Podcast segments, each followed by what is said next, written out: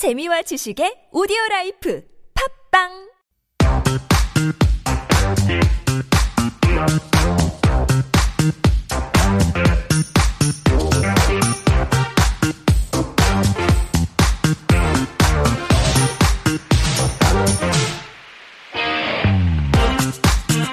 It's time for Got Time, where we like to introduce you to some cultural events going around town. So, GOT standing for Get Out There. So, here is our writer, Jen, with her list of items and events. Good morning, Jen.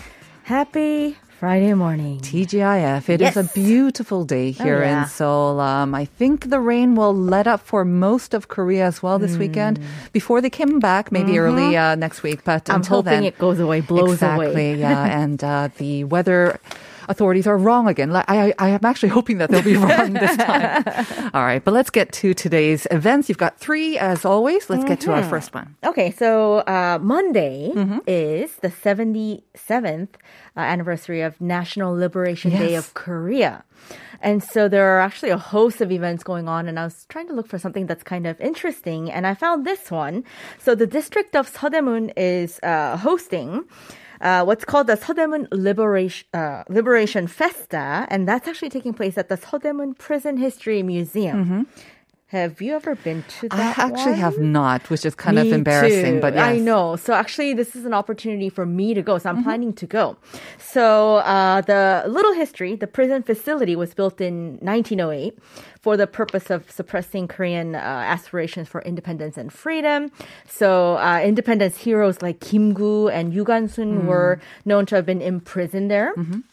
And then uh, the area was actually designated a historic site in 80 years later, 1988. Mm-hmm. And then it reopened as Seodaemun Prison History Museum. Okay. And so over the weekend, so it's going to be Sunday and Monday. So Sunday and Monday, entrance to the museum will be entirely free. And then there are some special events going on, like a concert and a special media light display. Mm-hmm. But in order to attend those things, you're supposed to pre-register. You just can't go oh, go to those special events. Ah. But you can visit the museum. Entry free. is you don't require any pre-registration, and Yeah. also it's, so it's free. But for these events like the ho- concert and the Uh-huh. media light, Exactly. okay, got it. So I was able to get myself four tickets. So Mm-hmm. anybody want to go? Putting it out there.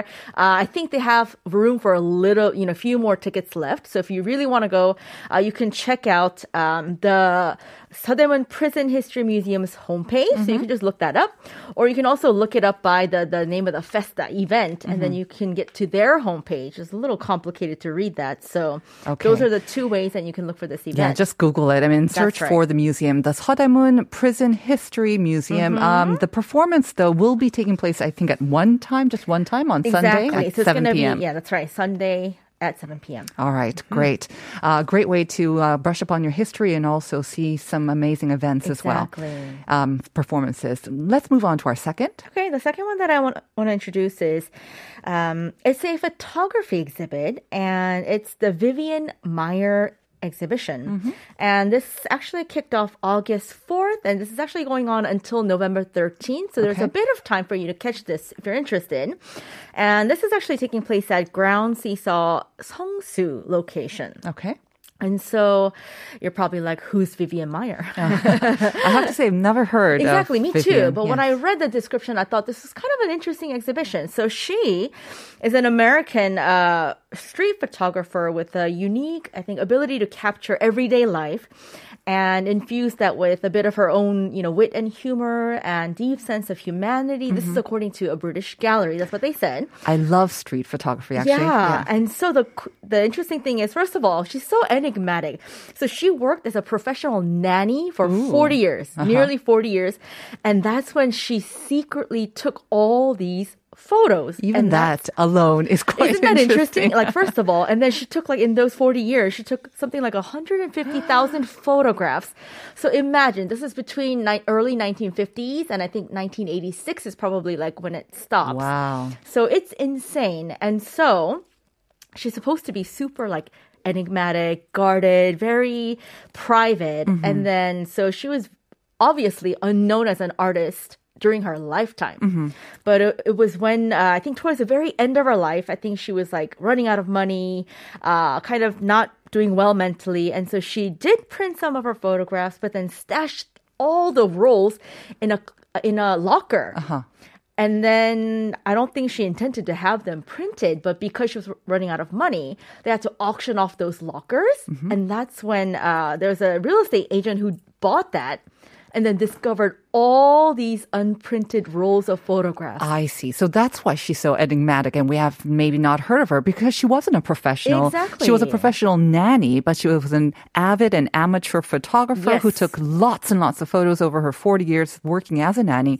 And we're seeing some photos of the exhibition actually. Mm-hmm. So they're black and white mostly, and you see pictures maybe of the children that she worked with as well. Mm-hmm. But um, they are photos from an era past, and they're beautiful photos in black and white. So, and of course, it's in Seongsu, so a Yep. great area to visit as well. Exactly. So, I mean, uh, I'm planning on maybe going out today because I bought the tickets way before. So, uh, the tickets are, I believe now it's 18,000 won.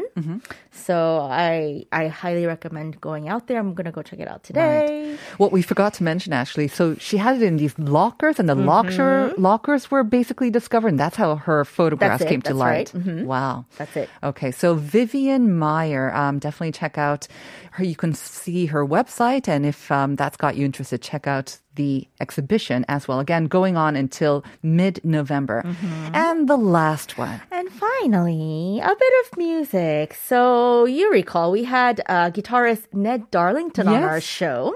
So he's not a stranger, and he is actually, uh, I think he played one of the songs from his new album at the point. And so this is actually a concert of his album release. Nice. And so it's called An Old Tale, and this is taking place August 26th. So in a couple weeks, it's a Friday. I believe it's a Friday, yeah. And this is taking place at Banjul Cafe.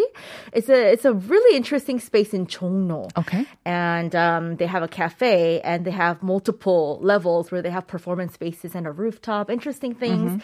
And that's where he's going to have this performance. And so he's actually performing with. Uh, he's featuring a harpist, a Korean harpist, uh, an improviser, composer, improviser, Kiwa. I think that's what name she goes by. And so they're going to be revisiting music from ancient Scotland, England, and the Mediterranean. I love this kind of world music sound that he has. Exactly. I think it's going to be amazing. And with harp, that's going to be so cool. Right. Um, I think longtime listeners of TBSF EFM will recognize Ned Darlington. I mean, obviously he was on our show as a guest and he played for us, but he does appear on Uncoded, I believe, right, as a yeah. regular guest as well. And he has traveled the world. He has studied around right. the world. And that's why styles. it's not just world music, you know, just trying it out. I mean, he has grown up and actually done it. That's and this is a chance for you to actually enjoy it in real time.